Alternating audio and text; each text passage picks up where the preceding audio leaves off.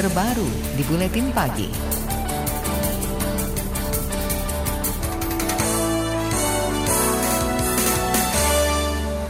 Presiden Joko Widodo menyatakan kesediaannya bertemu tokoh pendukung kemerdekaan Papua untuk membahas penyelesaian konflik di bumi Cendrawasi. Tokoh yang dimaksud seperti Ketua ULMWP Beni Wenda atau dari Komite Nasional Papua Barat KNPB. Hal ini disampaikan Jokowi untuk menanggapi permintaan dari DPRD Papua dan Papua Barat yang meyakini pertemuan itu efektif meredam konflik. Ya nggak ada masalah, bertemu saja kok. Dengan siapa pun akan saya temui kalau memang pengen bertemu. Itu tadi Presiden Joko Widodo. Sebelumnya, Kepala Kantor Staf Presiden atau KSP, Muldoko, juga menyatakan ingin berjumpa dengan tokoh pendukung kemerdekaan Papua, Beni Wenda, sebelum mempertemukannya dengan Jokowi. Ia berjanji memberi ruang untuk Beni menyampaikan aspirasinya. Meski begitu, Muldoko mengaku belum mengetahui teknis pertemuan dengan Beni karena belum menemukan orang yang cocok sebagai mediator. Ia juga mempersilahkan Beni menentukan lokasi pertemuan. Wacana dialog antara Jokowi dengan kelompok pro-referendum mendapat dukungan Komnas HAM.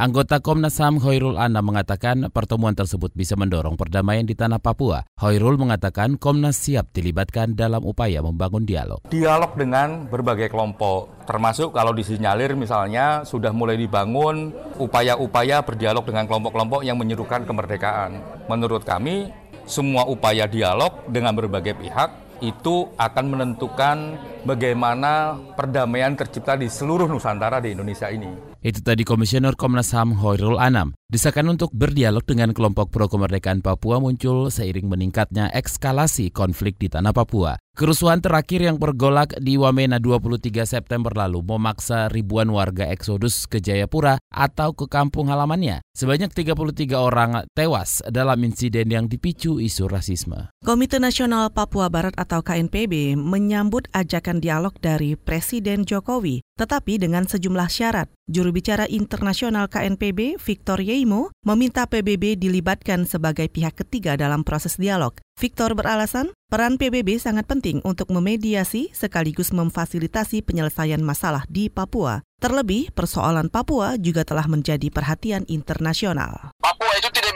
Dibuat seakan-akan dia persoalan nasional Indonesia, tapi dia memang sudah menjadi persoalan internasional. Sehingga keterlibatan pihak internasional PBB dalam hal ini untuk mengawasi dalam penyelesaian masalah Papua itu penting juga.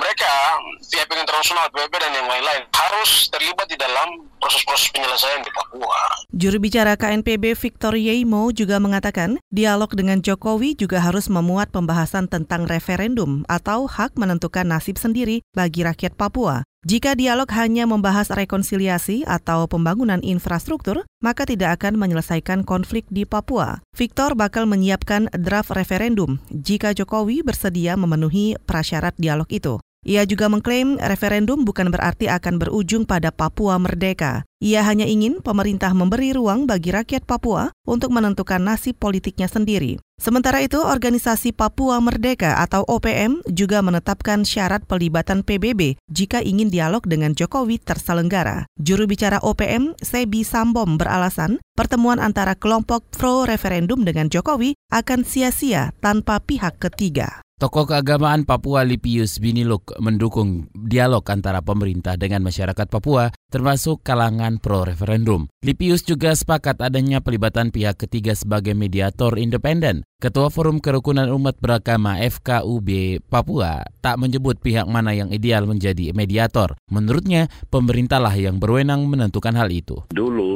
waktu Pak Presiden SBY, eh, gereja-gereja di Papua pernah menyampaikan surat ada mediator pihak ketiga tapi tidak disebutkan siapa. Jadi kalau mediator pihak ketiga ya kedua belah pihak harus duduk dan bicara saya pikir supaya tidak saling curiga mencurigai atau ya yang pihak ketiganya yang dibilang oh dia berpihak ini dia berpihak itu. Jadi pihak ketiga itu harus betul-betul orang yang memiliki integritas. Tokoh keagamaan Papua Lipius Biniluk menekankan Jokowi memang perlu membangun komunikasi dengan tokoh Papua dari berbagai kelompok masyarakat. Tujuannya untuk menghasilkan kesepakatan dan persepsi yang sama terkait sejarah Papua hingga penyelesaian konflik. Tim Kajian Papua Lembaga Ilmu Pengetahuan Indonesia atau LIPI punya pandangan berbeda. Ketua Tim Kajian Papua di LIPI, Adriana Elizabeth, ragu dialog Jokowi dengan kelompok pro-referendum bakal menghasilkan kesepakatan. Ia menilai dua pihak tetap berkukuh pada sikapnya masing-masing.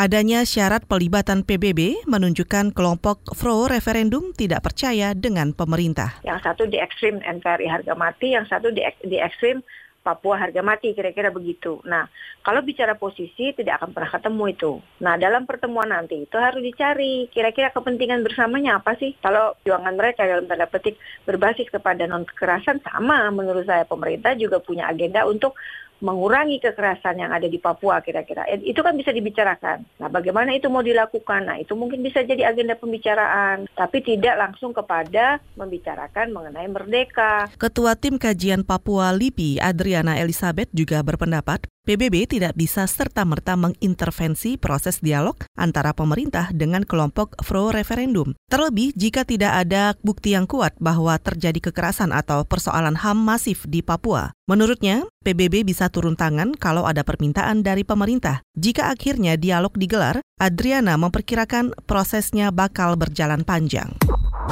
Anda tengah mendengarkan KBR, radio berjaringan yang berpredikat terverifikasi oleh Dewan Pers.